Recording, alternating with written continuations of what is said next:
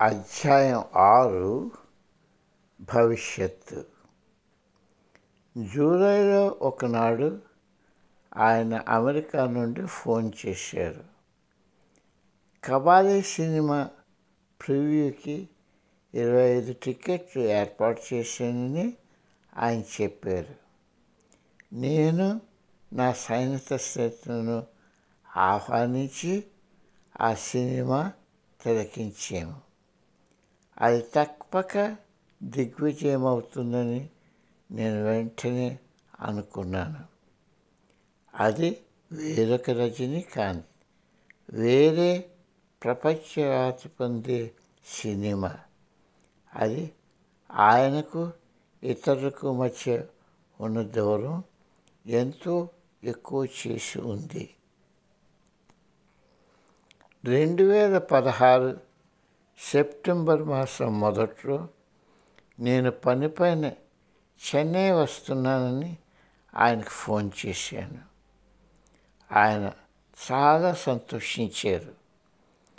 నేను చెన్నై చేరి నేనెప్పుడు బస చేసే హోటల్కు చేరగానే కలియాలని అంగీకరించాము మరలా ఆయన ఇంటికి వెళ్ళగానే పరస్పర ఆలింగనం చేసుకొని త్వరితంగా కబుర్లలోనికి దిగిపోయాము మేము మాట్లాడుకోవాల్సింది ఎంతో ఉంది. సమయం ఎలా పరిగెడుతున్నారో ఊహించకుండానే మూడు గంటల సంభాషణలో మునిగిపోయాం. మధ్యలో ఇంటి భోజనంతో మా లంచ్ అయ్యింది. ఆరు సెప్టెంబర్ రెండు వేల పదహారు సోమవారం వినాయక చవితి సెలవు రోజు అనుకున్న సమయానికి సరిగ్గా వచ్చి నా హోటల్ గది ముందు నన్ను నా సహచరుడు యోగేశ్వర్ని తన కారులో తీసుకెళ్ళడానికి నిలుస్తున్నారు. హోటల్కు ఆయన వచ్చినందుకు జరుగుతున్న గదాఫాకు ఆయన ఏమీ చెల్లించలేదు అదృష్టవశాత్తు ఆ ఉదయ సమయాన సెక్యూరిటీ చౌకీదారులు తక్కువ మంది ఉండటం మంచిది అయింది. మేము త్వరితంగా ఊరికి నలభై నిమిషాల ప్రయాణంతో ఊరి పొరుమేరలో ఉన్న ప్రశాంత ప్రదేశానికి కారులో వెళ్ళిపోయాము మోహన్జీ నేను సామాన్యంగా అతిథులను ఇక్కడకు తీసుకొని రాను. గడిచిన చాలా సంవత్సరాల్లో బహుశా మీరు మూడవవారు నాలుగవవారు నేను ఇక్కడ నా అవలోకానికి ధ్యానానికి మౌనానికి వస్తాను అని ఆయన చెప్పారు.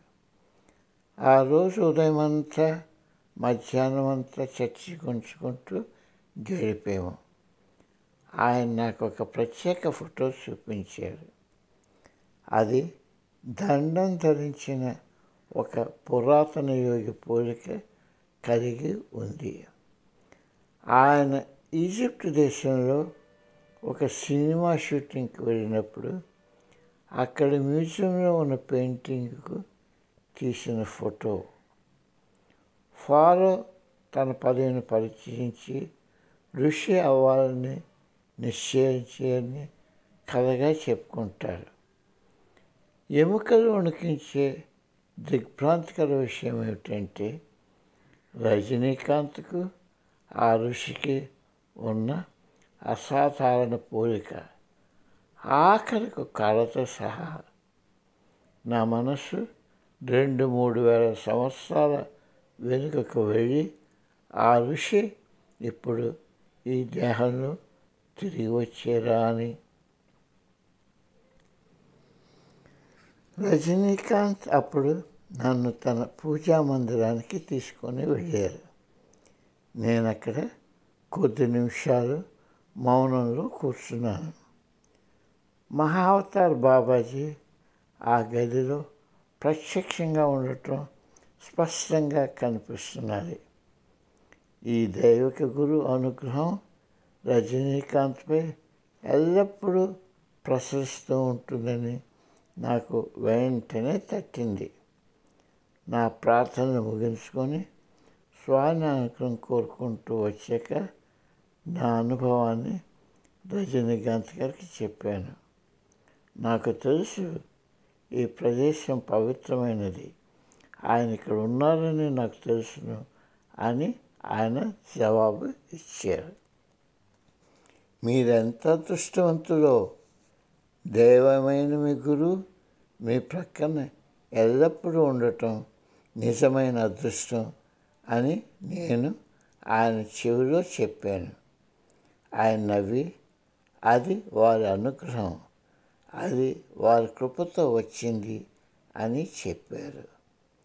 మరుసటి రోజు నేను నా పనిలో మునిగిపోయాను. ఆయన ఎన్నోసార్లు ఫోన్ చేసి ఏమైనా భోజనం పంపాలా? ఇంకేమైనా కావాలా? అంటూ వాకప్ చేశాడు. ఇది రజనీకాంత్ గారి గొప్పతనం. ఎల్లప్పుడూ నమ్రత మర్యాదకర ప్రవర్తన అవతల వ్యక్తులను పట్టించుకోవడం.